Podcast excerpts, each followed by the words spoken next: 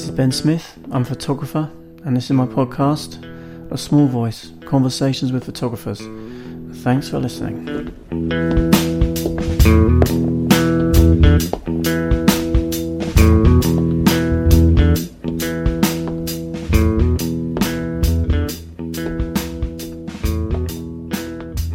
Hello, people. This is Ben. This is a Small Voice Conversations with Photographers, my podcast. Thanks for joining me. Nice to have you along. Uh, it's a bit late today. I'm sorry. It's Wednesday. So, those of you who have been eagerly awaiting this episode uh, all morning, um, I've been uh, somewhat hindered by a few unforeseen circumstances. I just got back from a little holiday last night. Uh, yes, I did have a very nice time, thank you. And uh, got back to my flat to discover that I'd been locked out of it by um, something of a mix up with a tradesperson. And so um, there I was unable to get into my own home. So I couldn't come back last night and uh, record the intro as I was planning to do, and that would have put the podcast out early this morning, as is normal.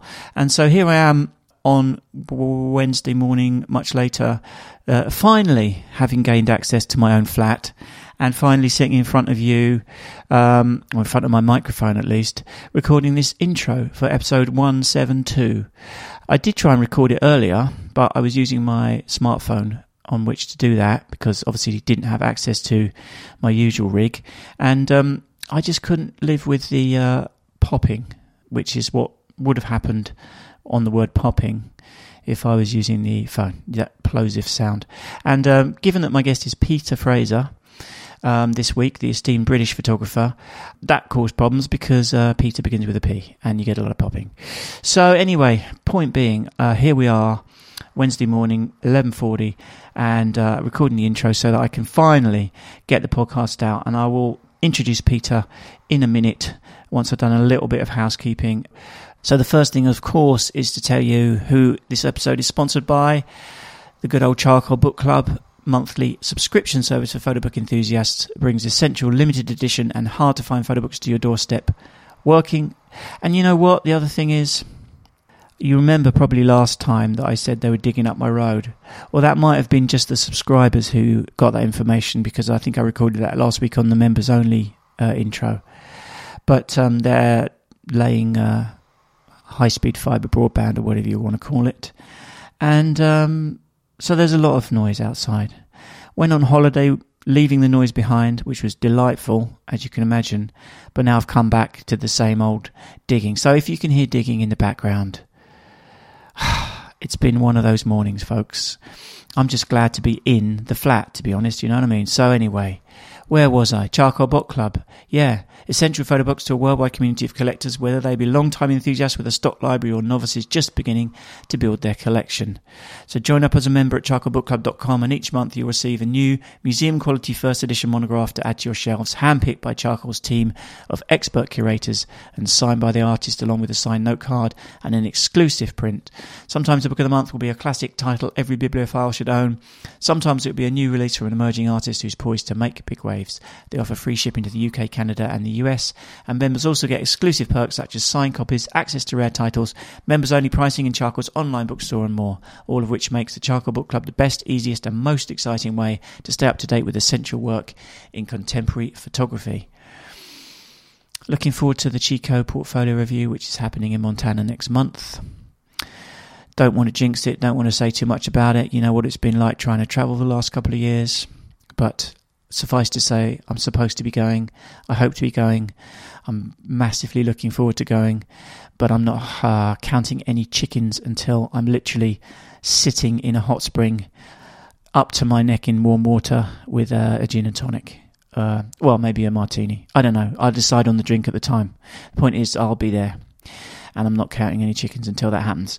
You can sign up as a member of this podcast and support its ongoing production at pod.fan. £5 a month will get you exclusive, special, subscriber only content every other week on the weeks that this episode doesn't go out. Thank you to the members who have signed up. I very much need more members in order to make this sustainable.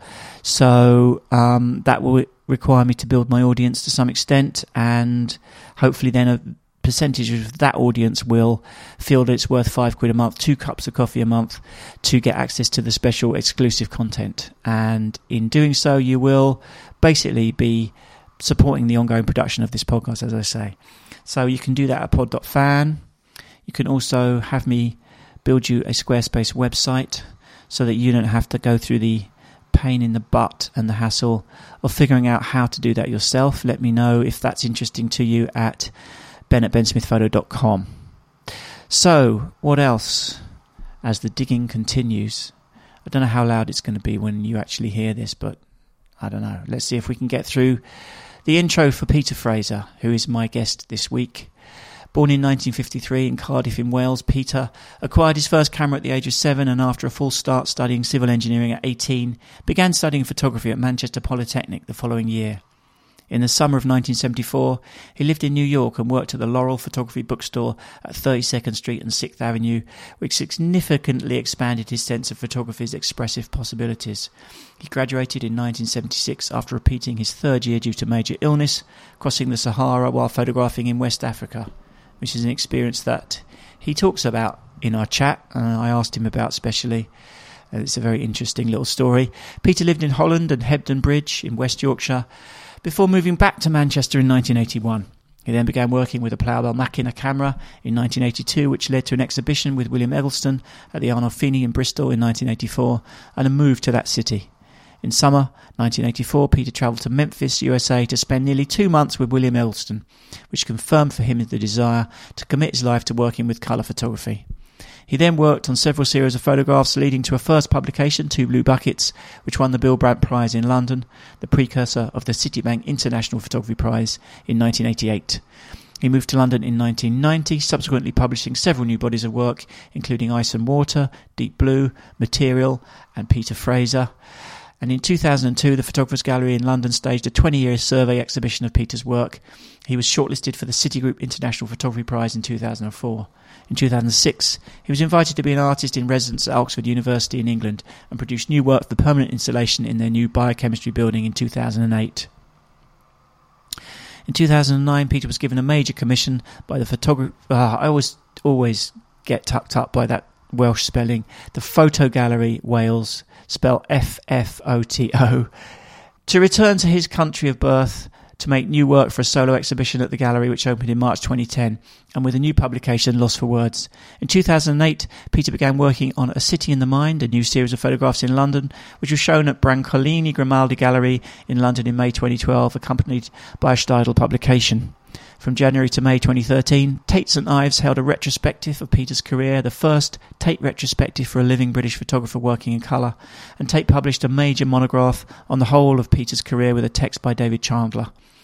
They also purchased 10 works for their permanent collection from the two Blue Bucket series in 2014. And also in 2014, Peter was awarded an honorary fellowship by the Royal Photographic Society in the UK. In spring 2017, Peperoni Books in Berlin published a new director's cut of Peter's 1988 publication Two Blue Buckets, with 19 missing images from the original and a new essay by Gerry Badger and a discussion between Peter and David Campany. In 2017, Peter's exhibition of mathematics was exhibited at the Real Jardin de Botanico in Madrid, part of Photo España 17, and Skinnerboox Italy published Mathematics, which was 52 colour plates, and essays by Mark Durden, David Campany, and an afterward by Peter. The first UK exhibition of mathematics opened at Camden Arts Centre, London on the 5th of July and ran to the 16th of September 2018. The accompanying file note numbered 120, published by the gallery, featured a specially commissioned essay, The Things That Count, by Amy Sherlock, deputy editor of Frieze. And in March 21, Peter received the Pollock Krasner Foundation Award to support the production of new work in the UK and across Europe in the time of COVID 19, paying subtle attention to atmosphere and nuance, quietly reflecting on manifestations of our responses to the enormous changes taking place across the human landscape. And that, of course, is work that will be ongoing and something that we, I think, started the conversation talking about.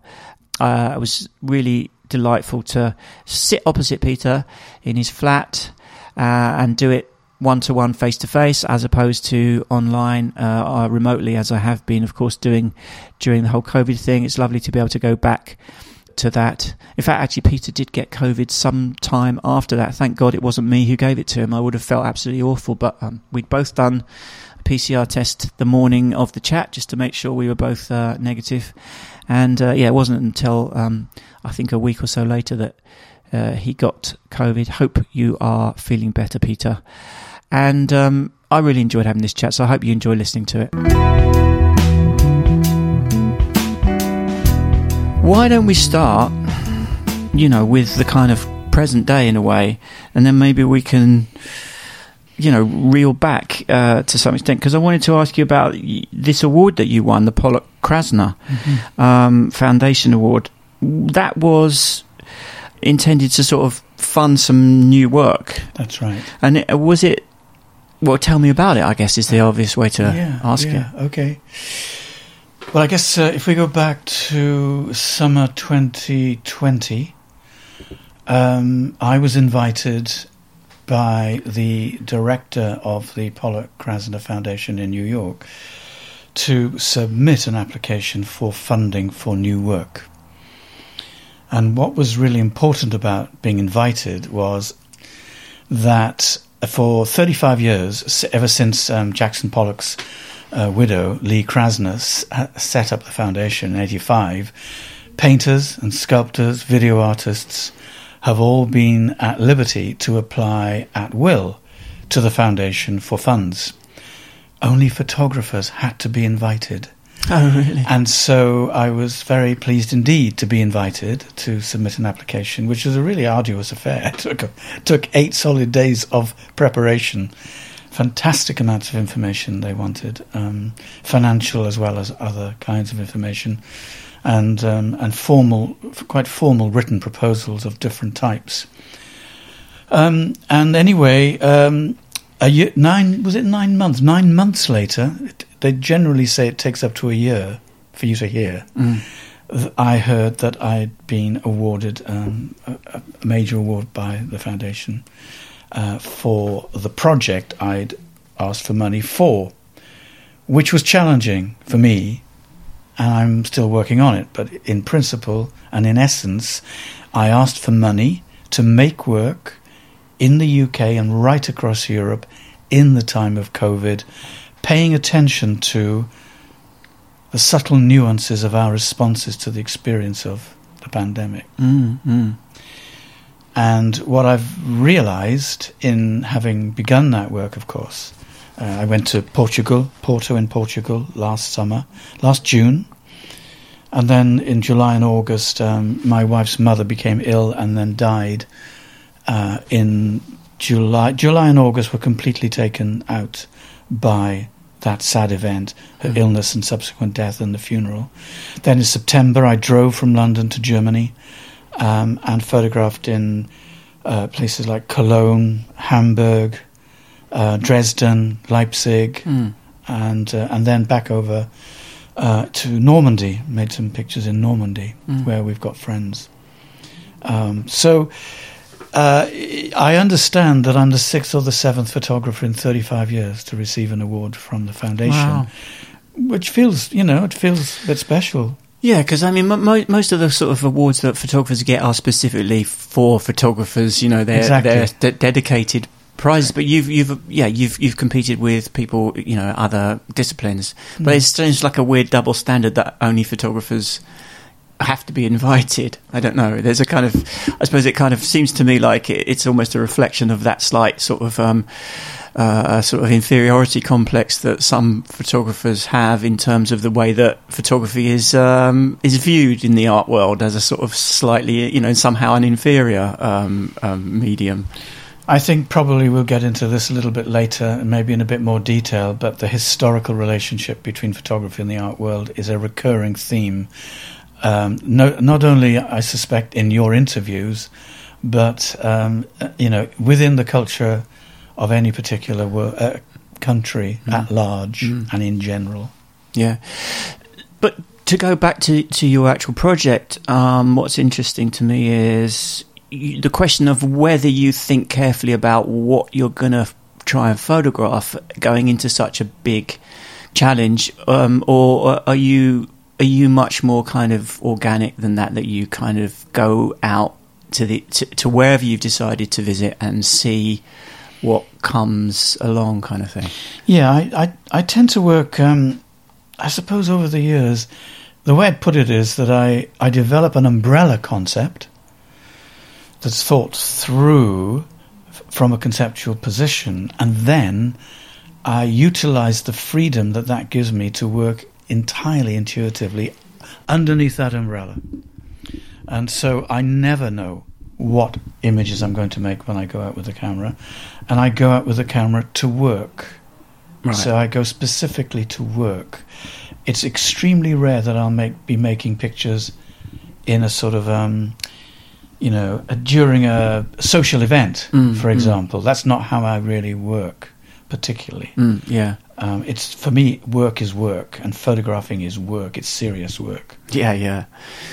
I mean, and, and the way in which you work is, as you say, it means fundamentally there's a kind of conceptual underpinning to it. Have you kind of looked at some of the other uh, responses that photographers have made to the COVID thing? Because obviously it's it's something that, that other people have explored. Have you seen other stuff that you know was of interest to you? I haven't seen other stuff that's of interest to me, and on one level, I don't really expect to at this stage. Um, my sense is that you know the the worldwide pandemic for for a lot of artists is a is an easy trigger to make work and make it quickly and to get it out quickly, either in publication form or in uh, exhibition form, if they're lucky enough to be able to, you know, bring that off uh, very quickly. But my my reservation about wanting to do anything quickly here is that I really think that something as profound as this that we're all going through needs some distance for us to be able to be able to say something in general meaningful about it. Mm. Now, not all artists will fall foul of that principle, and very gifted artists, and by that I mean photographers too, uh, might very well be able to say something interesting and profound quite quickly. But I think that would be a very rare event, Mm, mm. and the knee-jerk reaction. My, I mean, to the pandemic. For many people, I suspect that it's almost seen as a golden opportunity to get work out on on a profound topic that will almost guarantee wide audience. Um, one might imagine, simply because of the universal nature of what we're all going through. Yeah, yeah. But there are huge dangers there for making work. I think that's actually not going to withstand the test of time. Of course, yeah.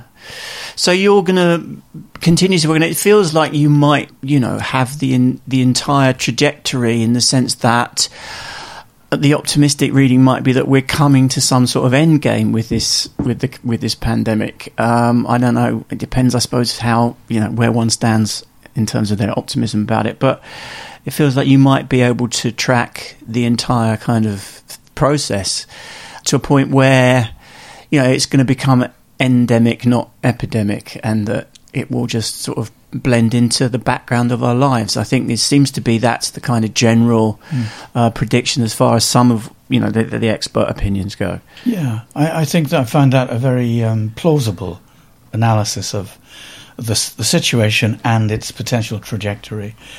Um, I asked uh, the Pollock Krasner Foundation for money for two years. I said I needed at least two years to work on this.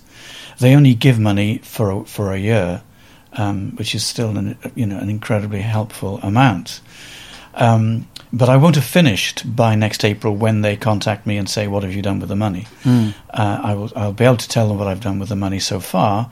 But my sense is, you know, many of the projects I've worked on over the last um, forty years have taken between two and five years. Several have taken five years, and I don't think that even if we recognise that this has become endemic and that we have to live with it in lots of different ways and with accommodations, my feeling is we're never ever going to go back to life as it was, uh, literally and precisely. I think there are fundamental changes taking place in the way that people think about being with other people, about the way people f- feel about what they've discovered in spending a lot of time alone, um, and uh, in in really interesting ways about what is important and what isn't so important that we might have thought was. And these can be, and I think are, are almost inevitably extraordinarily subtle things, Mm. and therefore, by implication, are going to need time to assess and analyze and think about and reflect on. Yeah, absolutely. Yeah. So, so really, to answer your question or, or to elaborate uh, my answer, I mean, I, I, I could do with three to five years working on this, yeah, yeah. and I think the work will keep developing and growing Mm. as a consequence. And of course, I would only hope that at the end of this process, um, as with past bodies of work, I, w- I would hope to have something that I feel, you know, very good about sharing with uh, a public audience. Mm. It's funny because I mean, you don't really think of yourself.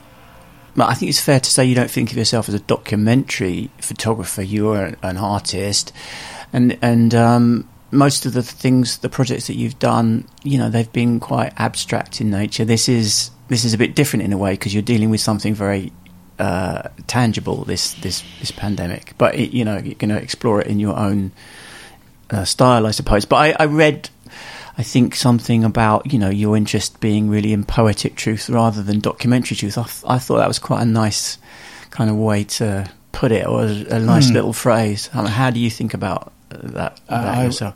I'll give you a pretty good example. I used to live in a place called Hebden Bridge in West Yorkshire, um, which has become quite famous now. But uh, I mean, I moved there when I I used to live in Holland before that. So I graduated in 1976 from Manchester Poly. Moved immediately to Holland, where I lived for about two and a half years, and then came back to the UK. Bought a house with my wife at the time, my first wife, um, for cash in Hebden Bridge. It's like four and a half grand, two up, two down. And um, while I while I lived there, I lived there for about two years um, before I moved back into Manchester. Ted Hughes was giving was alive and of course was from the area was giving a live recital himself in a local chapel. And I didn't really know much about poetry but I knew some people in Hebden Bridge who very much knew about poetry and said come along this is important. And so I did go along. And uh, it was an ex- it really was an extraordinary experience and at one point Ted Hughes was talking about, well, he was reciting one of his poems. And in this poem, he spoke about how early one morning the cockerels in the town were flying high into the sky against the rising sun. And it was a really important um, part of an incredible poem that moved me profoundly. And what's so fantastic, what was so fantastic for me to hear him sp- speak about um, this poem in that way was that it was clearly impossible that cockerels, in any documentary sense or what we might call everyday sense, were flying high up into the sky against this, the rising sun. But the poetic truth was absolutely precise, perfect, and relevant and the discrepancy between what we might expect if we'd stood where he was when he was imagining that and what he was seeing in his own mind as a poet is a very interesting distance. And it's a distance that um, documentary photography would find very hard to cover. Mm-hmm because documentary photography has a different role and a different purpose and a different focus. But I feel fairly confident in saying that one of the things that's bedeviled my career is that right from the beginning, I was trying to, if you like, interpret the world mm. in a poetic sense, where literal truth was either obscured or it wasn't actually that important. There was a deep. Uh, I shouldn't say a deeper truth, but a different truth, or different truths that interested me. Mm. And it made life very complicated, I think, early on in my career for people who might be interested in the work, but didn't know how to place me or contextualize me. And I got put into documentary shows mm, mm. because there was nowhere else to put me. yeah. But there were some of your contemporaries. It's funny you, you mentioned Hebden Bridge, and I, when I was you know kind of looking back at your bio, um, read that you know you went to Manchester Poly, and then there was Hebden Bridge, and I was thinking this sounds very familiar. You know, sort of uh, obviously one thinks of Martin Parr because that was also some places that that one um, associates with with Martin, and so maybe you could fill, fill us in a little bit who were your, your contemporaries at Manchester, and and was the Hebden Bridge thing just a coincidence that you ended up there as well, and that Martin also was there, and I don't know. Who, God knows who else. Also, I think maybe even Daniel Meadows was there at Hebden Bridge. Yes, of course. Very happy to elaborate on Please that topic. do, yeah. yeah. So my first wife, Claire, and I had moved to Holland, as I said. Immediately we graduated from Manchester. And at Manchester, um, Martin Parr um, was entering the third year when I entered the first year. So Martin was two years ahead of me. Mm. And in his year, or possibly just a year ahead of him, had been Brian Griffin. Mm-hmm. Um, and in the year below Martin, and therefore just above me, were people like Charlie Meecham, who you may or may not have heard of, Mhm. who was um, a landscape photographer and might still be. I, I understand he still lives in that area. Right. But um, so my wife and I, we came back and we'd saved up quite a lot of money because uh, we got paid extraordinarily well for doing really quite mundane jobs because the Dutch government was extremely socialist at the time. And so, for example, I washed dishes in a hospital kitchen in Utrecht, but I earned 80, about 75 80% of what a fully qualified doctor earned. No way. Yes, I Wow, did. That's extraordinary. Um, because the Dutch government, because it was so left wing, it felt that people who did dirty jobs should be handsomely Mm, rewarded. Yeah. And so, you know, basically for two years, Claire and I, like every six weeks, we'd go and spend three or four days in another European capital. And um, I remember uh, at one point, uh, I went out, or we went out, and we spent a thousand quid on a hi fi turntable, two speakers, and an amp. And, and our bank balance barely rec- barely it hardly registered That's it. extraordinary. And that was in the 70s. That, that was yeah, that was from seventy six to seventy nine. Right, right. Yeah. So that was an extraordinary amount of money to spend on something like that at that stage. well, it was. I mean, it would. Yeah, I don't know what it would be now. Five, six, seven, eight thousand quid, Wow. and it, it hardly registered. And so we came back, wanting to buy a house uh, for cash because we were both artists. We didn't want a mortgage. You know, it was Mhm. really. It's almost like childlike simplicity in, in you know aspiration and and in terms of practicality. And before we came back in '79, we were very keen cyclists. We'd bought, you know, lovely, expensive Japanese Koga Miyata sort of um, touring bikes, and you know, Holland's a great country for cycling and so on. Mm. And we'd heard that um, in Holland, we'd heard that in the Tyne Valley, in, around Hexham, that there were sort of old shepherds' cottages going for like four grand or five grand or whatever it was. And so we decided to, when we got back, to cycle from Cardiff, which is where I come from, right up through North Wales, where I had family, Anglesey, and then right up to Hexham, which we did.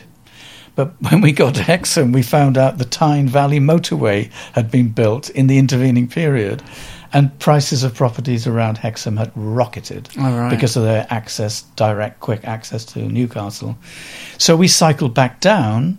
We'd stopped at Hebden Bridge en route on the way up, and Martin Parr and a painter called Ray Elliott, I think, and his girlfriend called Jenny Bevan, if I recall correctly, had set up something called the Albert Street Workshop, and which was, uh, you know, it was a, an idea for them to make work, support each other, and show work because it was uh, it was a gallery and um, and you know sort of.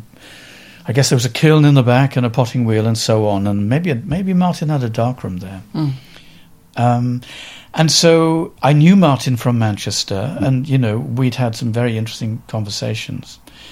And um, so we cycled back down to Hebden Bridge because we realised we realised having gone up through it, you could buy a house for four or five grand. Right, right. And so we bought a house in Hebden Bridge, Amazing. and um, and I spent uh, two years, no, one year building two rooms in the top of the house. One was a bedroom, so we could see the stars through the skylight, and the room next to it was a dark room, and it was a serious darkroom.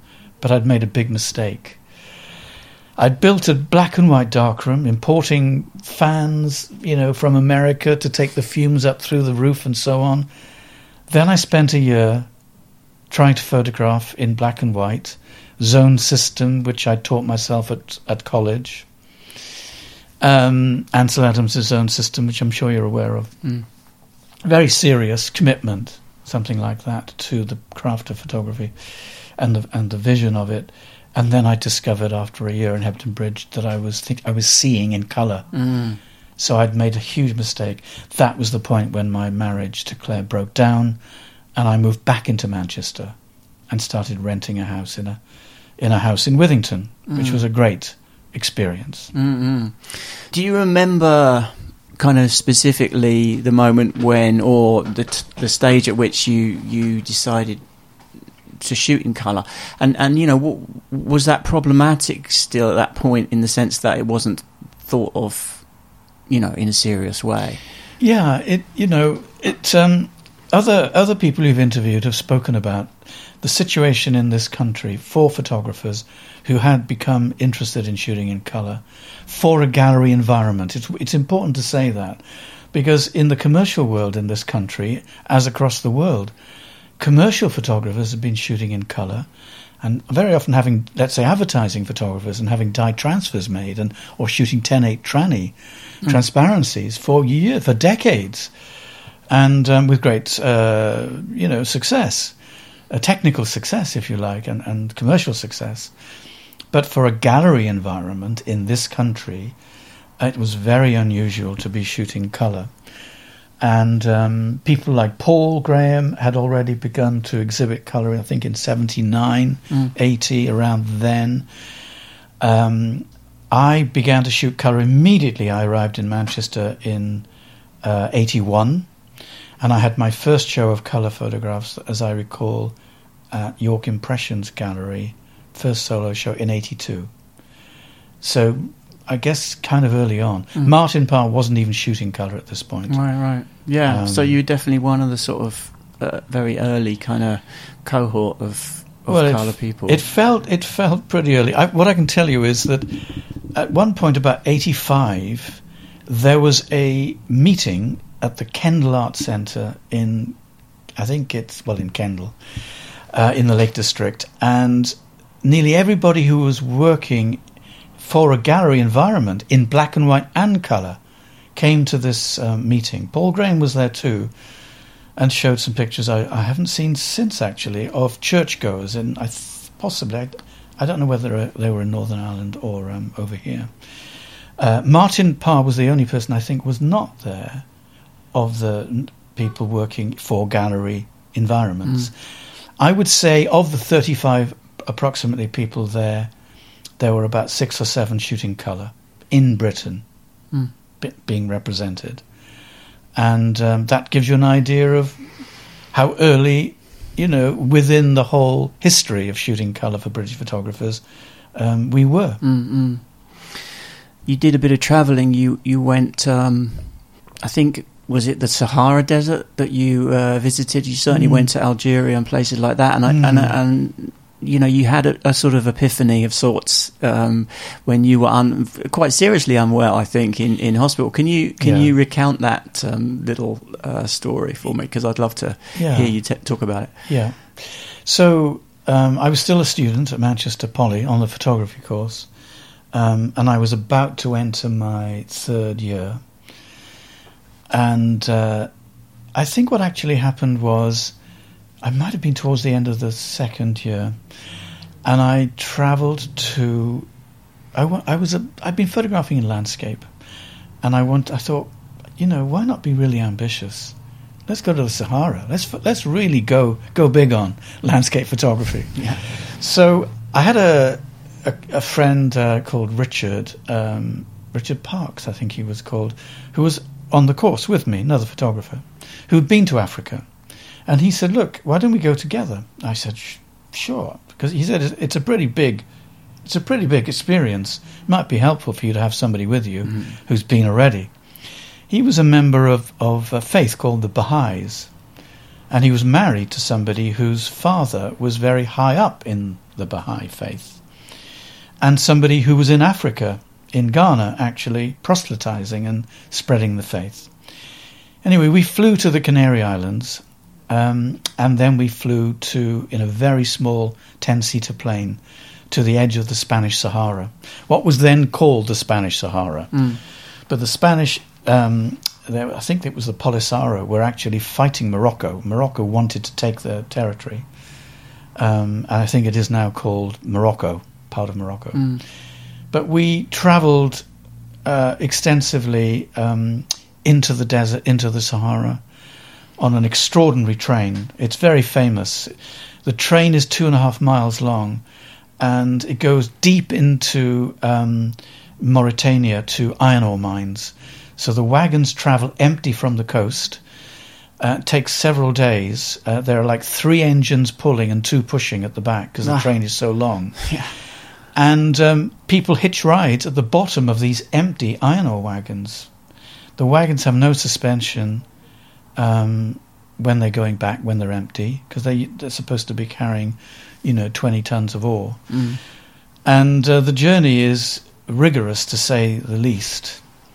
Anyway, um, then we travelled over land, having gone deep into Mauritania, overland with Tuaregs and their, you know, four by fours, down to Senegal, uh, Gambia, and then all the way down to Ghana.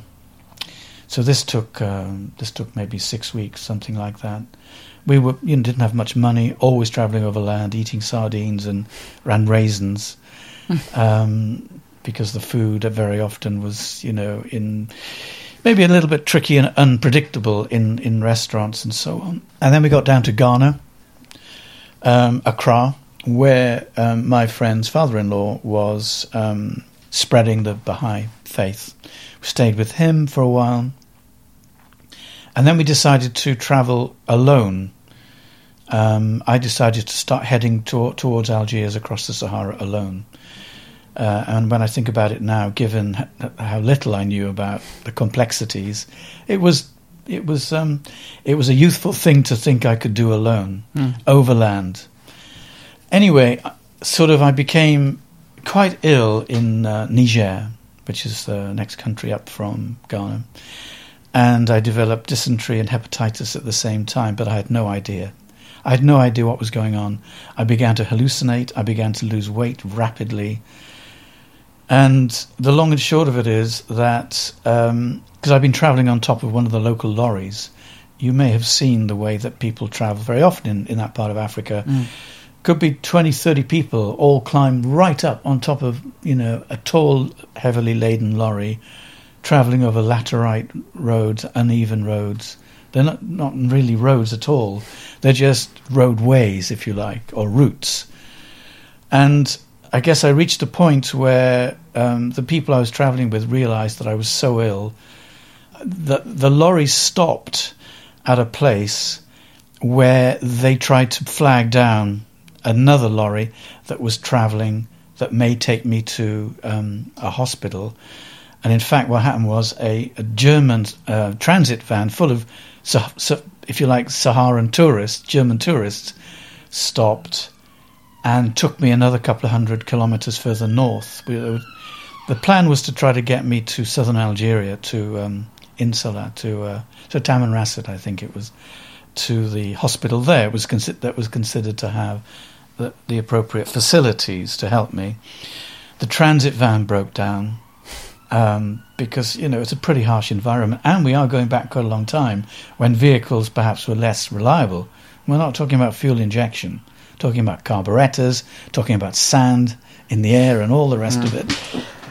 And uh, the German driver uh, and tour guide of that transit van, after about 48 hours, managed to flag down an Algerian refrigerated lorry with with a driver, uh, if you like, uh, a navigator, and a middle seat that was free.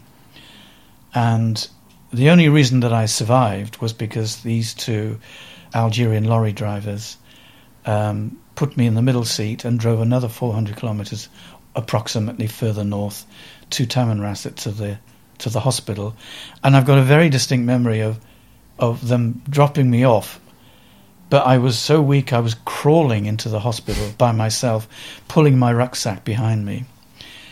And they put me on a drip immediately, and the documentation that I was given when I left, uh, three weeks later, um, showed that I weighed 40 kilos and I was I was bright yellow. Mm. So I was on a drip for three weeks, um, and um, I guess it was about three weeks. I'm pretty sure it was about three weeks uh, later.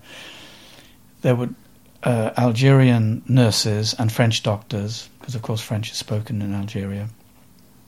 And one day, the nurse said to, came to me and said, "Peter, if you feel strong enough, um, I can take you to to the courtyard to see the flowers." And I and sh- I said, "Yes, that, that'd be great." She said, "I'll help you because obviously you're not strong enough." And so it took a while. It took something like five, eight minutes um, to go down these different corridors, this left, right, left, right, and and slowly the corridors were getting brighter. No windows. It's the it's the Sahara. You don't want windows, and you want quite thick walls actually. Um, so finally, we stand in a doorway, and I'm looking uh, at this blinding Saharan sunlight, and um, and these and a bunch of bougainvillea trees, six or seven bougainvillea trees, in the courtyard of the hospital. And what I experienced, and you have to understand that um, I'd, I'd been really delirious before I'd gone into hospital. I mean, I'd seen I'd seen green giants racing across the desert, pushing ladders with wheels on the bottom of them, who were so tall I couldn't see their heads, only up to the shoulders as they ran past. Mm. Wild stuff. And at that moment in the doorway, every single flower was a crucible in which an eternal struggle was taking place between the impossible beauty of the world and its irrefutable fact. And as I've said elsewhere, there was no way at that moment I could articulate that experience, but I understood it intuitively at, the, at a most fundamental level as an artist. Uh, it took many, many years of, of pondering and of time passing before I could express it in that way. Mm. But I think everything that I've, I've been trying to, to discuss and allude to with the camera since, one way or another, has had that principal preoccupation at the centre of it. Mm. Yeah, yeah, absolutely. Well, that's fantastic. Thank you for recounting that. I mean, I mean, I was gonna, I suppose, ask you what your overriding preoccupations have been throughout your whole career with all the projects that that you've done. It's very eclectic, but um, but there seems to be some kind of underpinning stuff, you know, that you that you're concerned with. And so that really was an extraordinarily important uh, moment for you in terms of your kind of artistic uh, life, really. Well, it was it was uh, it was groundbreaking for me, and it's been central to my whole.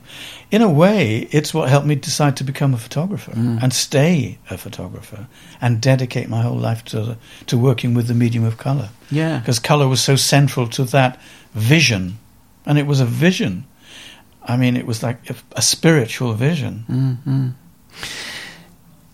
Yeah, I was reading. Uh, it said, I think, probably on your Wikipedia page that you know you're interested in. This was a, a, a literal journey, but you're interested in, in, in journeys of all sorts, literal, literary, and Mm. and psychological, alongside a sustained and almost obsessive inquiry into the matter and materials of the everyday. That was the, that was the quote I was uh, Mm. looking for. You Mm. sort of deal with um, these kind of found still lives, I suppose. Um, yeah, maybe you could talk about that a little bit. Yeah, of course. Well, I suppose it's worth mentioning here, going and going right back to my school days, um, to when I was a schoolboy at Cardiff High School for Boys in Cardiff, and um, I was fifteen, and it was customary for at the end of the school year, the headmaster to generally take us all into, invite us all into the assembly hall, and show us something interesting. And it was 1968. I'm 15, and this year, so it's like July before we, or June before we split up for the summer, last day of, of, of the of the year, academic year. And he said, uh, you know, boys, I want you to come into all report to the assembly hall at a certain time. I want to show you something special. So we all troop in, whole school, and uh, so there's you know there's like this flickery screen in black and white up on a it's a big screen you know it's for there's like 150 of us in there or 200 boys um, and this extraordinary film starts playing and it's you know the it's like it's it looks like 16 mil but it might have been 35 mil but all around the edge was sort of you kind of slightly like hairs sticking out and stuff which is kind of I suppose it wasn't a very precise edge to the frame, Mm. as I think was often the case in those days. And what happened was um, it started to run, and you immediately realised that you're looking down on two people on a picnic rug. And um, then the camera, so the camera was looking vertically down, and then suddenly it shot up. Let's say it started off at two meters, then it shot up to 20 meters, which immediately gave you, in a jump, in a single jump, not a pan, uh, as I recall anyway, maybe it was a pan, but it was a jump certainly, and sudden. And then you realize, oh yeah, yeah, it's, def- it's a couple having a picnic. Um, and then very suddenly, moments later, it went up to 200 times 10. And what we were being shown was the extraordinary and now really famous film by Charles and Ray Eames called Powers of Ten. And um, as the title suggests, that the camera jumps up 10 times the distance every time it makes a move. So, relatively soon, you realize this couple is having a picnic on the edge of Lake, I think it's Lake Huron, is it, uh, in Chicago. And then, quite quickly after that, you know, you're looking at Earth, the whole, the whole of the planet. But the camera keeps going, 10 times the distance, over and over again. So, after about seven and a half minutes or something, um, you reach the edge of the imagined universe. What I didn't know at the time was that um, Charles and Ray Eames had big pals, close friends who worked for IBM in California. And they had access to IBM's computers at that time. And obviously, we are talking about a very early stage in the development of generally understood computing. Yeah, they probably had a. Their computers probably took up an entire room. You know, the size Oh, of an entire oh, they room. would at have. least. They would have absolutely. Yeah. I've, I've seen images of the IBM's computers from that time. It's not just a room; it's like an air, practically an aircraft right, hangar. right, yeah. Vast, you know, arrays of of computing um, computing power. Anyway, you've reached the edge of the imagined universe after about seven and a half minutes. Oh, I, I forget the, ex- the exact time. It's not not important. And then the camera suddenly starts coming back, a tenth the distance each time until after another minute or 90 seconds, the cam because it's speeded up the return journey, the camera brings you back to where you began, and then it starts going. It, it, it goes right down to the skin on the back of the hand mm. of one of the picnickers, and it just stops there for a moment, and then it keeps going down, down, a tenth the distance, a tenth, tenth of the magnification, or ten times the magnification, until finally, at the end of the film, which you're watching as a nine, uh, as a 15 year old schoolboy, you get inside, you're shown the inside of an atom with the protons, the electrons, the neutrons spinning. And one, one thing you've discovered is the amount of space that it, there is inside an atom. Hmm. But the overwhelming experience for a schoolboy at 15 was this that there is no hierarchical relationship between big things and small things. It doesn't matter how big something is, it's made up of the most unimaginably small components. And inside those components is space. And one of the preoccupations I've had all through my career is trying to understand not only what things are made of and how they how they can exist and what does it mean that they exist, but also reflecting on the, the if you like the Big Bang and the idea because you in that film you travel through galaxies, mm. solar systems, And one of the things that, one of the ideas that came out of that for me that's been so important is thinking about the Big Bang and an, an, an unimaginably dense body of matter that at a certain moment explodes in ways that quite defy my comprehension, but lead to the planets, the, the different galaxies, the solar systems, and Earth itself at that point simply being an uneven mass of rock and, and gas, which then over eons coalesces into what we know, we know as Earth. And when I look around all through my life at what I see around me on Earth, and I reflect on the fact that this was originally just an uneven rock surrounded by gas, then I'm absolutely awestruck by the almost incomprehensible beauty and strangeness of everything that is around us. And that goes to the very heart again of what I've spent 40 years hmm. already mm. trying to investigate, trying to communicate my excitement and my sense of the strangeness of the world around us, mm. given that notion of our history. Yeah, that's quite a broad. That's a hell of a palette, you know, that you can that you can employ there because you, are sort of.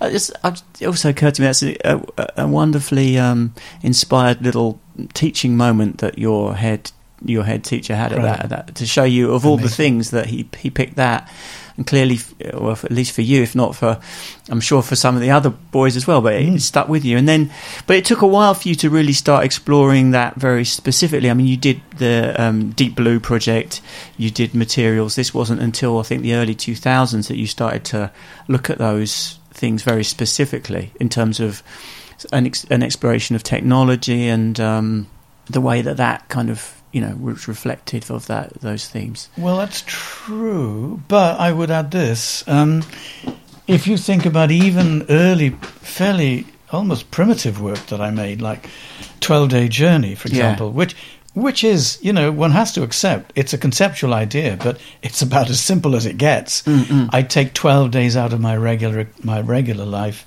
I go down to to, to Land's End knowing I'm going to travel for 12 days and 12 nights or, photograph at least at any point during the day or night for 12 days, never knowing where I'm going to be the next end up the next day.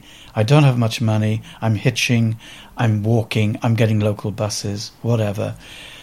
But even those images, um, I would propose to you, I offer to you to reflect on them in ways which allow you to imagine I'm quite preoccupied with the nature of stuff. Mm, yeah, yeah, yeah. And I think that that's quite a reasonable position for me to hold. And therefore, already begins to show a direction for my fundamental interests in working with the medium. Mm-mm. Yeah, I love that phrase. The nature of stuff is it's it's, it's so down to earth. You know, it's such a, a simple way to put it, but um, it does kind of pretty much nail it yeah, because otherwise one can start to get quite, you know, uh, into some quite academic uh, language in trying to analyze these things. And I always, I always come back with these with these chats that I have with people like you and photographers like you, who you know, kind of thinking very deeply about things that. I'm pretty simple, Peter. you know, I'm not. I don't really accept that. that. I, I try. I try and kind of bring things back down to to what I can understand. I mean, I was fascinated by your mathematics book, and um, I don't know when, I, I, suppose mathematics is a sort of extension of what we're talking about. And I don't know when you started becoming interested in that, but I was trying to get my head around some of it, and um, I found I found it a fascinating thing that you want to explore such a sort of, you know, I suppose an abstract idea in a way, um, I don't know if mathematics is an abstract idea. It is to me because I don't really uh, understand a lot of it. But it's mm. um, to explore it through photography is a very interesting decision. Um, can you talk mm. about the sort of origins of that? Yes, I, I, will happily. Well, first of all, it might be useful for you to know that um, at, at, school, at A level, I did mathematics and physics mm. and chemistry. Um, and I, in fact, I did advanced maths um, a year early because I loved it so much. I absolutely adored mathematics. I wasn't very good at, um, at chemistry, but uh, physics I loved too, really profoundly. And in a way, um, you know, those, uh, maybe I even chose those subjects after seeing the Charles and Ray mm. Eames film uh, at the age of 15. And um, I suppose I've always had this sort of memory uh, of my love of mathematics. And I've always thought of mathematics as exquisitely beautiful and profound, properly profound. And then I suppose it must have been, I don't know, five, eight, nine, ten years ago. I came across, I was reading about um, mathematics, and I came across a, an extraordinary book by a professor of, of applied maths and physics at MIT in the States called Max Tegmark. Originally from Sweden, I think, and but uh, you know he'd moved to America uh, relatively young, either with his parents or to study. And he had apparently outraged a lot of his contemporaries in his world 20 years earlier, 25 years earlier by saying uh, he's a really, really brilliant, now understood to be really, really brilliant uh, applied mathematician. And he'd outrage a lot of his contemporaries by saying, uh, and his position now is widely respected. But then, and I'm always interested in people, if you like, who propose a new radical view of almost anything, which then, after generating outrage mm. subsequently becomes embraced. Mm. Well, Galileo springs to mind. Of course, sort of, yeah. yes, absolutely right. And you know, the, the, the, examples are legion in every field of life. Mm. In his case, what had upset so many of his contemporaries was this: that he said, "I'm not interested in the idea that we've developed mathematics as a powerful tool in order to understand the universe. What I'm interested in is the idea that the universe." And the, therefore, by implication, our world, is a physical expression of mathematics. And therefore, I see myself as an archaeologist uncovering some, if you like, such a profound truth that we can't even pretend that we've invented it. We've discovered it mm. because the universe is a physical expression, and we are too, inevitably and automatically, of mathematics itself. Mm. And that idea I just found overwhelming, yeah. actually. It, yeah, it, it, it's an idea that is both simple and profound at the same time, in a way. I find it difficult to see the simple side of it. right. Well, it's about if humanity was removed from the equation, would mathematics still exist in a, in a way? Is that really what it's kind well, of asking? I, I, I understand, of course, what you're driving at. If the tree falls in the forest yeah. and no one hears it, did it fall?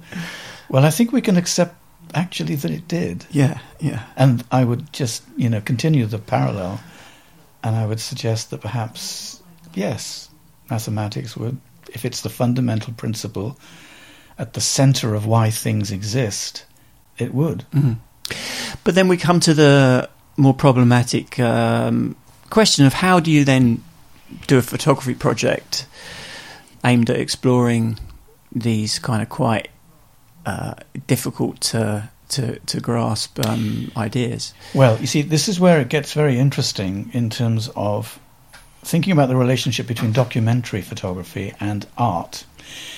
One of the things that artists are, are never necessarily particularly preoccupied at all is with trying to propose, if you like, an explanation, but to propose the highest possible quality questions. And it seems that photographers very often, especially some documentary photographers, get very, very absorbed by the idea that they have to explain something. Mm. They have to give some if you like, manifestation which can be interpreted as an expl- explanation for some aspect of life around them. Now, my, my feeling is that the very best documentary photographers actually manage to escape that trap. Mm. And they make, they bring work into the world which not only asks the highest possible quality questions and never for a moment offers answers, but actually transcends, if you like, um, the fundamental restrictions that are inherent in trying to portray the world as it's seen, and they manage to suggest that things are not only not the way they appear to be, but they are fundamentally different to the way they appear to be in the most interesting ways. Yeah. But this is what artists do all the time. The the best artists. Mm. With the, with the proviso that not all painters are artists. Only some painters are artists. And therefore what I'm alluding to is some special quality that art which is the best achievement, the highest achievement in the cre- in in creative areas, is capable of, Mm. and it makes it very special. Mm. And you're also exploring at the same time the limitations of photography as a medium and, and the things that photography does well and the things that photography does not do well. Yes, That um, I don't know, can't remember quite what the quote is, but it, uh, I don't, isn't it something about photography can you know shows everything but explains nothing or something along those lines? I can't remember who said that. no, it sound, it sounded familiar, but I can't remember it Yeah. either. But it also brings to mind. I mean, there's a you, you actually even put this quote on your uh, Instagram um, page, but the, you, know, you know, I think it was a Winogrand quote. There's nothing so mysterious as a fact clearly stated. That's kind of what we're talking about here, in a way. My understanding of the Winogrand quote is, and I could have this, of course, I could have this wrong, is that I photograph things in order to see what they look like Yeah, when they're right. And in a way, yes, um, The opposite of the the kind of yeah the kind of inverse of the of the Cartier-Bresson uh, decisive moment uh, philosophy. Really, in a way, I see it. I see it that way anyway, as the kind of uh, Yeah. the kind of uh, a- antidote to that. I think for me, the Winogrand quote um, and position is is far more interesting than Mm. the Cartier-Bresson one. Mm. Um, and there is a relationship. You're right. There is a relationship between um, the Winogrand quote and what I'm trying to allude to. But I think there is a subtle difference, and that is that I'm also I'm not only interested in seeing what things look like when they're photographed, um, but I'm really interested in something that's actually to do with language and um, maybe even neuroscience, and it's it's really this issue of let's say if you say banana a hundred times, it ends up meaning nothing, or it ends up meaning anything but what we understand a banana to be, Mm. because there's something that happens with, through the repetition, and in a way, if you say, "Oh look, there's a car," for me, this is a really complex thing. It's really profound because there's a car. What does that actually mean? Yes, there's an object in the shape of a car. But there's so much more that you're pointing a finger at if you're pointing a finger at the car. And it's got everything to do with what different people see. Two people can stand on the edge of a cliff and they can watch the clouds scudding past. But they might be actually seeing entirely different things. Or if we imagine their point of view being a circle of apprehension, the circles actually overlap at some point, and that overlapped area is where they could turn to each other minutes later after watching the clouds, and they could say, This is what that experience meant to me, and the other person would understand what they were saying. Hmm. But then there's that whole other area that hasn't been overlapped that's unique to their own experience. They both were looking at the same scene, but they th- there was a commonality, a partial commonality to their experience, and then there was the other aspect which was entirely unique to them. Mm. And this is something that goes to the very heart of what interests me in this idea that a fact plainly stated is anything but straightforward. Mm. Yeah, as you were talking about that, it br- brings to mind your blue buckets. You know, that as as an example of something that Mm. one would not normally think of as being uh, worthy of a photograph. And yet, you know, you've really sort of specialised in a way in the, in in exploring those everyday things, as have other photographers, of course. Of course. What was you know what strikes you as, as fascinating about something like Two Blue Buckets? Mm. For me, one of the most exciting things about um, that that image, and uh, and that's why uh, it became the title of a, of my first book because it was so important to me, um, was this that one of the defining qualities of the, the medium of photography, of course, is that uh, outside of manipulation in Photoshop and so on, is that every point of information in the subject is democratically delineated and represented in the in the image in the photograph. Mm. And so, with a with a photograph like the two blue buckets, um, if one was in a, in a hurry and one saw that photograph, one might just say, "Okay, it's two blue buckets." But if you've got time and you spend uh, time looking at that photograph, then the way that photography does that thing I just mentioned makes it very clear that the two buckets are really different. They're different in design, they're different in detail, they're different in color. And I think that that makes that photograph really exemplary for me in terms of elucidating and presenting the key, profound quality, unique quality that photography has. Mm. I probably should have kind of brought this up earlier in the chat, but I asked you, um, as I now do for the most part with with guests in preparation, about what you might you know be interested to talk about and and I wanted to raise this because I found this fascinating. This is what you said. One of the territories within art and photography practice which interests me greatly is the relationship between work which confirms the artist or photographer's talent and competence and that which goes a step qualitatively further to potentially change the way people think about what it is to be alive. Now, I I could interpret that in my own way, but I just thought I'd just let you, um, you know, explain yourself really, you know, what you mean by that and what what you find interesting about that. I'm very happy to. Um, can I just reach over for a book underneath your things there? Yeah. I'd like to quote from that The New book. Colour Photography Yes, yes, please. by Sally Eauclaire. Yes. So, the new colour photography um, by Sally Eauclaire came out. Uh, I think it came out in the States in 81, and then in the UK, um, maybe a, a different edition or the second edition.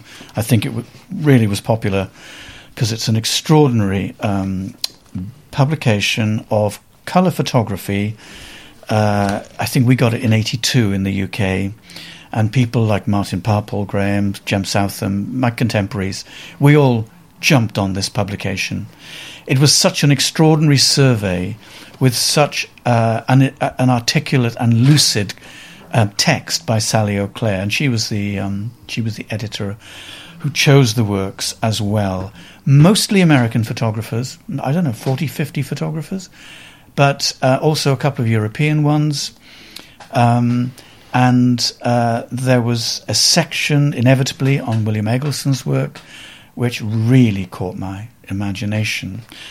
And um, the way she spoke about William Eggleston's work was one of the reasons that not only um, because it opened up meaning for me in the work, but it was one of the reasons I decided because it it hit me with such force that I decided I wanted to go and spend time with William Eggleston, which you may know I did do. Mm. But just to come back to your question, um, I'm going to just read you a very short section where she's speaking about. Um, well, I'll start here now. Hmm. Colour is always an expressive force in Eggleston's work, but in many photographs he escalates its impact.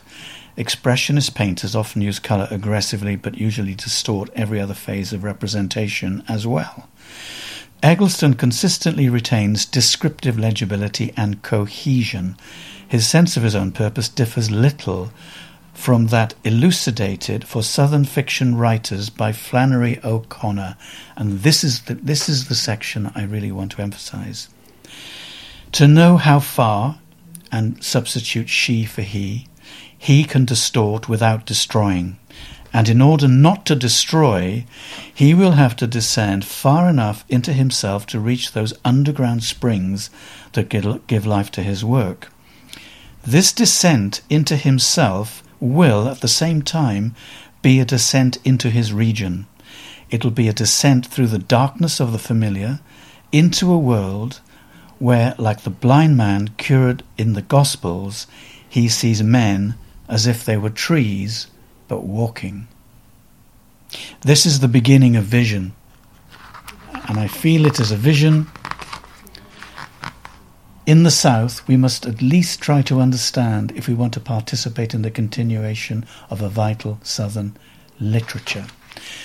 Now, I think that really goes to the very heart of what great artists, profound artists, do. But to descend into your own darkness is something that not everybody wants to do, is capable of doing, finds it interesting enough to do. But I think all serious artists, in any medium, writing, painting, filmmaking, sculpture, you name it, photography, find a way to do that. And in fact, um, such a force that hit me with, not only did I introduce myself to William Eggleston at his first V&A opening, and then subsequently the following year go and live with him for seven weeks. But uh, later on, in a series of photographs that I made, which I began to show um, in 1809, I think, big triptychs, um, or triptychs, they were big images. I think maybe the title of them was just triptychs, mm. uh, that I began to show with Maureen Paley at Interim Art. There's a photograph of a, of a caver descending on a rope um, into the into the darkness, and um, that was a very important picture for me. That was inspired by that passage. Mm. But this is what I think really goes to the very heart of how great work is made, and there are enormous risks um, and dangers, really profound dangers, even to the sanity of um, the people the creative people that we might be uh, considering. I don't know whether that helps you understand my position on this. I think it will. I, will probably have to listen back and, and try and really think it through because I think there's a lot there, and I think uh, it might be something that, that needs to be pondered upon a little bit. But okay. thank you so much for for raising that. I think people will will take what they what they will from it, and I think mm-hmm. that's fascinating. Um, it also makes me think people are always talking about Flannery O'Connor. I must read some Flannery O'Connor. I don't know if you've ever read any yourself. That, that whole Southern Gothic uh, tradition, and uh, and I don't know whether is it Sally Eauclaire. Is she a Southerner herself? Because she sounded like she was talking as though you know in the weeds. Do you know? I, I did meet her in New York, but I I didn't find out mm, um, whether mm. she was she was living in New York obviously, at the time. You know, Eggleston is, is synonymous with that part of, of the States. I have to ask you a little bit about what that experience was like, I suppose. I meant to, and I'm glad you sort of introduced him into the conversation. Yeah, you were obviously inspired enough to go and find him. And, and what did you, I guess, take away from the experience? Yeah, I have been asked that obviously a, a lot of a lot of times, and um, I suppose my answer just often feels a bit a bit sort of simplistic to even to me as well as to others. But the real truth of it is that, um, you know, Bill was extraordinarily gracious mm. and welcoming. I mean, it was incredible. I mean, you know, people here had told me who knew I wanted to go and spend time with him before I introduced myself to him at the V&A opening that it was impossible. They said, Peter, you must be crazy. That's not going to happen. But of course, in life, very often, if you try to do something that people said you can't do, you find out, well, you can. And uh, sometimes it just takes. I mean, it was a terrifying prospect for me. Uh, you know, this is night. This is like September '83. It was only one year earlier I'd had my first show, um, and to go up to William Eggleston and say and introduce myself and say, you know, uh, Mr. Eggleston, I'm, I'm working in color, and I think your work is incredible can I come and stay with you um, and and hang out? And you know, he said, yeah, get in touch with me. Come and see me in, on Cheyne Walk at you know my friend's house tomorrow. His friend's house was owned by the head of BP Europe, uh, which I did, and we fixed it up. And I went to America uh, the following year in July, beginning of July, and I immediately felt it was an extraordinary Memphis, of course, extraordinarily strange place. But we hung out and you know, I have to say that I don't think that I was a very easy person to be with because it, it's, it's so strange to try and explain, given that I'd got so little experience of doing anything interesting.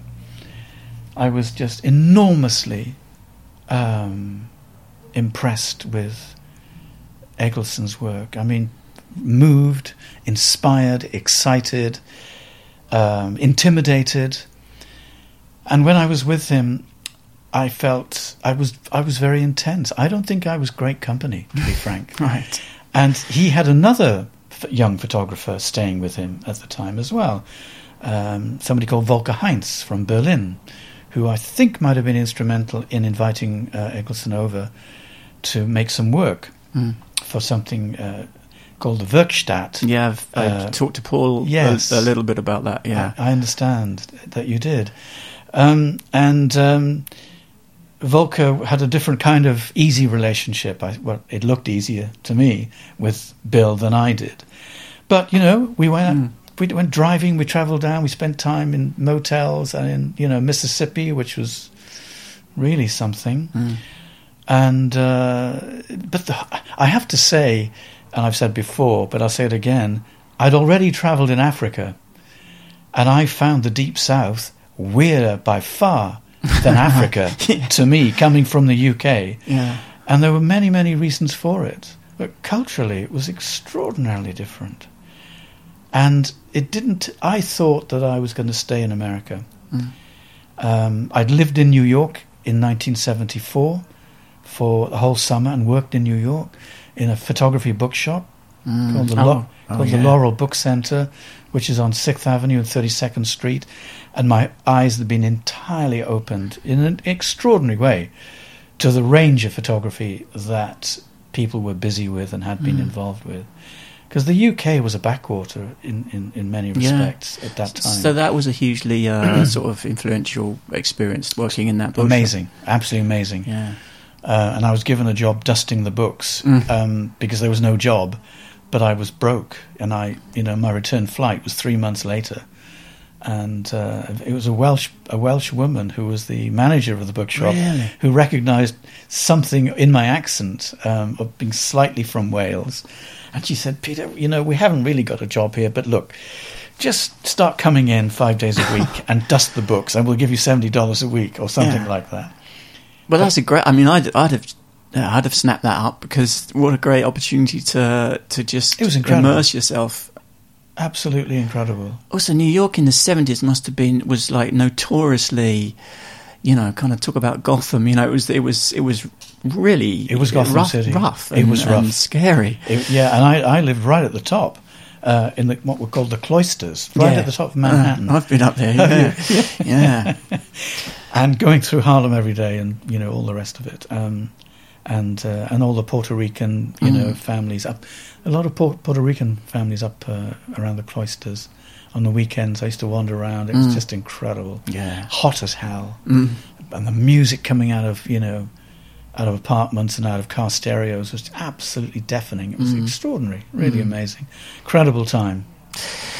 And what I love about the Ag- the Eggleston uh, story really is there's so much about it. I mean, the, the fact that you were the one who was, and you're you're you know kind of admitting openly that you were the one who was was difficult. You think like maybe he would be a, a, you know a difficult character, but it's lovely to hear you know him that you you saying that he was gracious and and, was. and and and um, but the fact that you know there's a kind of who dares wins uh, sort of element to that because as you say you were scared to do it but you did and it, you know in, in the face of other people saying of course that isn't going to happen so I, lo- I love those kind of stories you know I love those kind of uh, those moments um, those inflection points where I don't know. I just think there's a lot to be taken from that kind of that kind of Mm. that kind of thing. That, But I, I didn't actually answer your question properly. no, I, pro- I- possibly what not. did I what did I take from it? Yeah. And, uh, and I, I'm happy to say, except I'm, it's almost embarrassing to say that I learnt nothing about photography. Mm. It was wonderful to look through, you know, um, Bill's ten by eights, you know, by the hundred in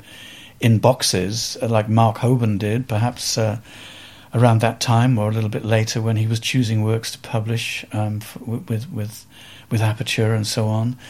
Um, but what I did take away from it was something that was truly profound.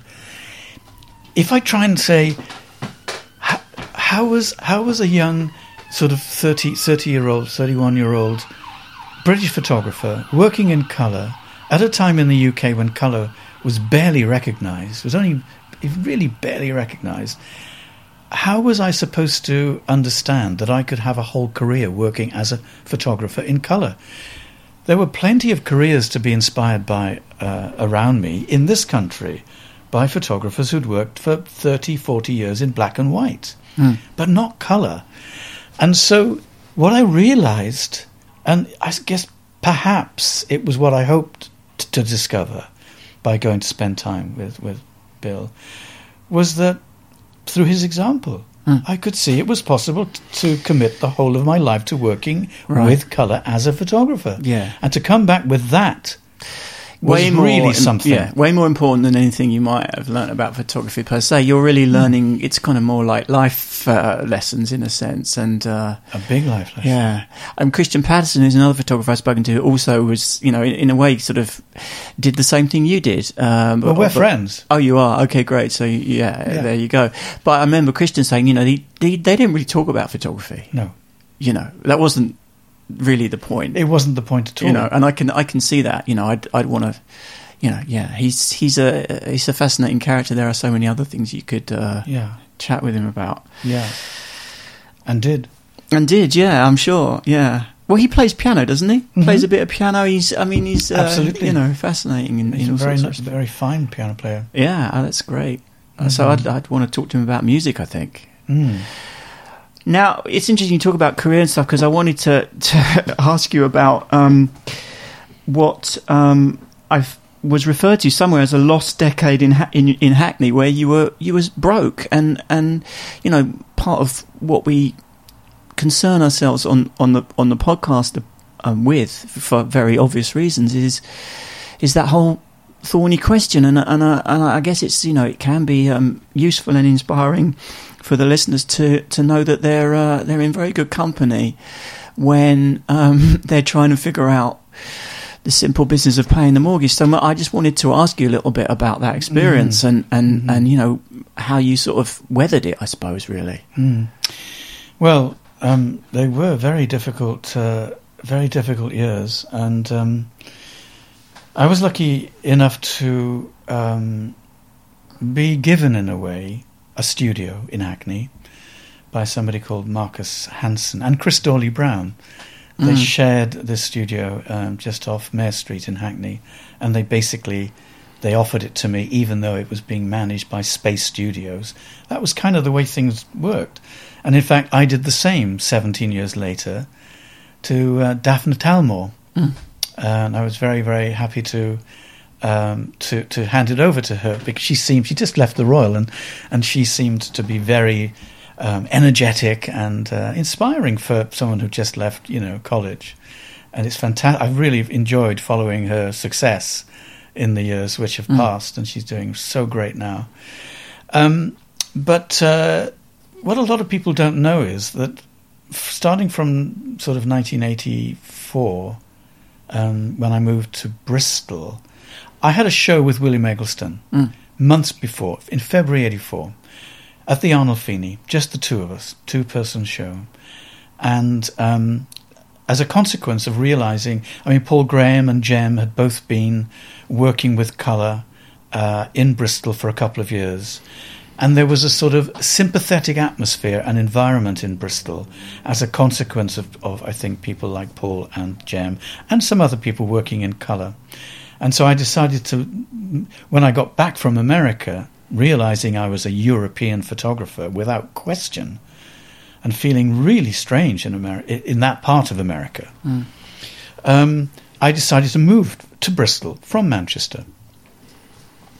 And um, one of the things that I began to do was um, because I was in touch with Martin Parr. Martin didn't know how to print, but he was he's, he, he was getting ve- he was getting very interested in color photography. And uh, he said, "Well, look, if you want to make some money, do you want to do you want to print for me?" I said, "Sure." So I printed for Martin Parr for twenty years Right. and I made you know a, quite a significant part of my annual income came from um, printing for Martin. Mm. There were there were sales, there were print sales from time to time, not very often. There were quite a lot of bursaries. I remember getting fellowships from from Southwest Arts and and that kind of thing. You know, very useful sums of money. But it, and I printed for other people. Um, but I earned, you know, my living by, by printing for other photographers for quite a long time. hmm Uh, but I can't remember when it stopped. Probably about 2004 or Yeah. something. 2005. So yeah, you know, sometimes one has to find another way of uh, paying the bills. but all that time, you see, I was printing for Martin and other people.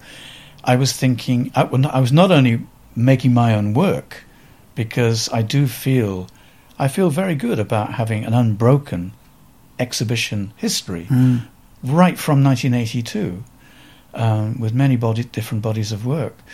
And all the time I was printing for other people, I was getting pleasure, I have to say, from doing good work because I love, I, I still love printing in colour. And um, I was told I was good at it. Um, I got great, uh, great pleasure and joy from that. And so there was a practical as well as an aesthetic and philosophic pleasure in uh, in spending all those years printing for others, and knowing I was supporting the development of my own work, Mm-hmm. which was absolutely and obviously critically important to me. Absolutely, yeah. Well, look, I'm very mindful of your time. I want to go on and do the bonus questions for the members podcast. So, you know, listeners, if you have enjoyed this chat with Peter, which I know you will have done, um, don't forget you can sign up. I don't normally do this this puff at the end, but you can sign up as a as a member and, and uh, get exclusive content for the members podcast because we're going to go and do these bonus questions, which will be um, just for the subscribers. But it's been really extraordinarily enjoyable to to talk to you, and I hope you know I feel like we've kind of been all over the place a little bit, and I, and uh, I hope I've I've done a, a kind of reasonable job of of giving some sense of where you're coming from. And thank you so much for, for doing it. Now, this this um, the Pollock Krasner thing. What will be the ultimate, you know, you know, way in which that, that work it comes to light? Will it is there going to be a an exhibition or a book or something, or, or don't you know?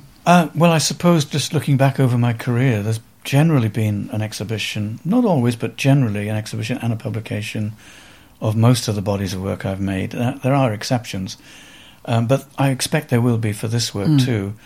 Um, and hopefully there will be interest in the work simply because it's um, the result of a Pollock Krasner Foundation award. Yeah. But there, for example, there never was uh, a, an exhibition called Two Blue Buckets. Mm-mm. That was a, book, a publication, as I've said, that my first, but it actually was a, it, it surveyed four different exhibitions and uh, material, for example, which was my first book was Gerhard Steidl um, and and Michael Mack. Um, it never was an exhibition, right. but some of the works appeared in exhibitions, and also subsequently in my Tate retrospective, uh, which we haven't talked about. Mm-mm. Um, Well, that was like that was again an, uh, really significant because I think you were the f- first living photographer to have such a, a an exhibition. That was a 2013, I think. So that was a pretty big moment for you. It was a thrill to be the first photographer, yes, um, to have a Tate uh, retrospective. Of course, Wolfgang Tillmans, who's German, had had a retrospective at the Tate before that. Um, but um, you know, for example, I can I can tell you about the opening night in in St Ives, Yeah, Tate, yeah. Tate St Ives, Please do. uh, one of the one of the Tates because all the Tates are interconnected. Mm. Um, and uh, Nick Serota came down for the opening. So I had uh, my retrospective up and also a fantastic show of paintings by uh, a really wonderful um, British painter um, who represented Britain at Venice, at the Venice Biennale, in the year I was born, uh, in 1953. And in the way things go, I've forgotten William Scott. I nearly forgot his Mm. his name. Um, really fantastic still lives, and I suppose there might have been, you know, at the at the most simple level, curatorially, a notion of still lives then, still lives now. Um, but it was a really tremendous experience. But Nick Serota came down for the opening and gave a speech, as he would. And um, he, I was standing right next to him. He'd asked me to, and he said, "We're really proud that we can show Peter Fraser now. Ten years ago, we couldn't have." Which is an extraordinary thing to say, which is a very loaded and interesting thing to say. Something had happened which made it possible. Mm. And uh, of course, it was a thrilling moment, and it was a beautiful, really beautiful show. And Tate published uh, a major monograph, which you may or may not have seen, um, on the whole of my career, with a wonderful text by David David Chandler, who's Mm. a great writer, uh, uh, as many of us know, on, on photography and Yeah. photographers' work. Yeah, he is. I did, I did read that. Yeah, Oh, you did? Well, all of it. I don't Hopefully know. not. I don't know if I read the whole thing. No, it's but, thirty thousand words. oh, is so- it? Oh, okay, right. Yeah. Well, I guess I definitely didn't then. But um, but no, I have not seen the book uh, itself. Of course, Have you Um, not? No. I mean, I saw. Would you I, like to? I'd love to. Yeah. Yeah. But I saw. I saw. You know, um, this was all in, in by way of this preparation. I saw. I saw that some of it online. I will show you before you leave. Thank you. Yeah. Um, but uh, yes, a, a sort of key moment, I suppose. Mm. And um, I, sorry, I, I should let you ask a question. No, I mean, I, I just feel like we should perhaps bring it to a close, and uh, I don't know if we have come to an appropriate point at which to do that. Um, Have you got a bonus question? I've got some, several, and um, well, I've got time if you want to. all right. Well, let's stop where we are, and then um, we will start again um, with the All right. bonus questions. But Peter, let me just say before we do that, thank you so much for for Oh, chatting. I've you're really very welcome. really enjoyed it. It's been a great pleasure.